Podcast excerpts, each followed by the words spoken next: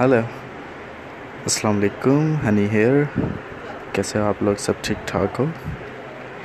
Well I am a graduate student from Pakistan Hyderabad